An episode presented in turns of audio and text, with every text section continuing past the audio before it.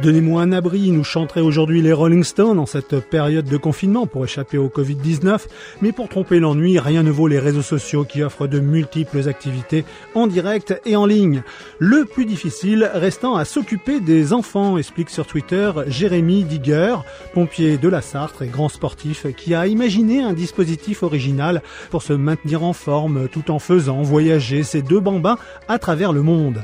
Il les installe dans une panière à linge tenue à bout de bras face à des vidéos de circuits sportifs en simulant l'action les dénivelés du terrain.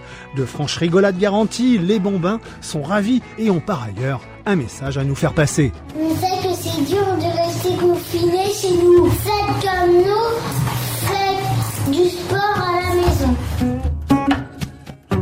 Le chant Ensemble à la maison, c'est aussi sportif. Tous les soirs, Vincent Niclot, chanteur ténor, nous interprète magistralement un air célèbre napolitain pour ensoleiller nos journées de confinement. Salut les amis, au sole mio, c'est parti. Eh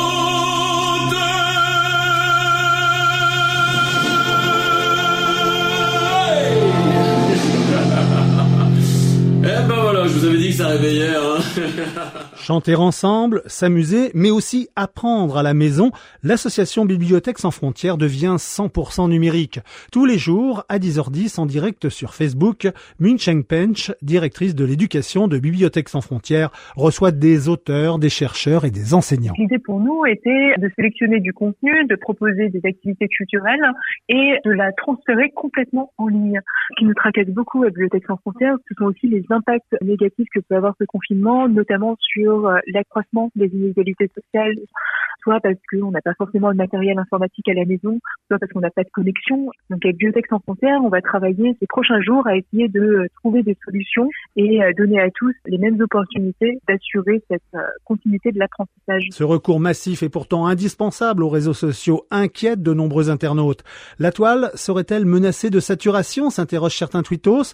L'AFNIC, l'association en charge de la gestion du .fr, publie sur son site les 10 gestes numériques pour garder un Internet performant, nous explique Pierre Bonis, directeur général de l'association. L'Internet n'est pas menacé de saturation aujourd'hui. C'est pas parce que je dis ça que je nie le fait qu'il puisse y avoir sur certaines applications, certains sites Internet, des ralentissements très forts. Il faut que tous nous soyons un peu raisonnables et que nous ne surchargions pas les réseaux parce que un opérateur de réseau à un moment donné, s'il était véritablement saturé, serait de fait un peu obligé de prioriser des contenus par rapport à d'autres.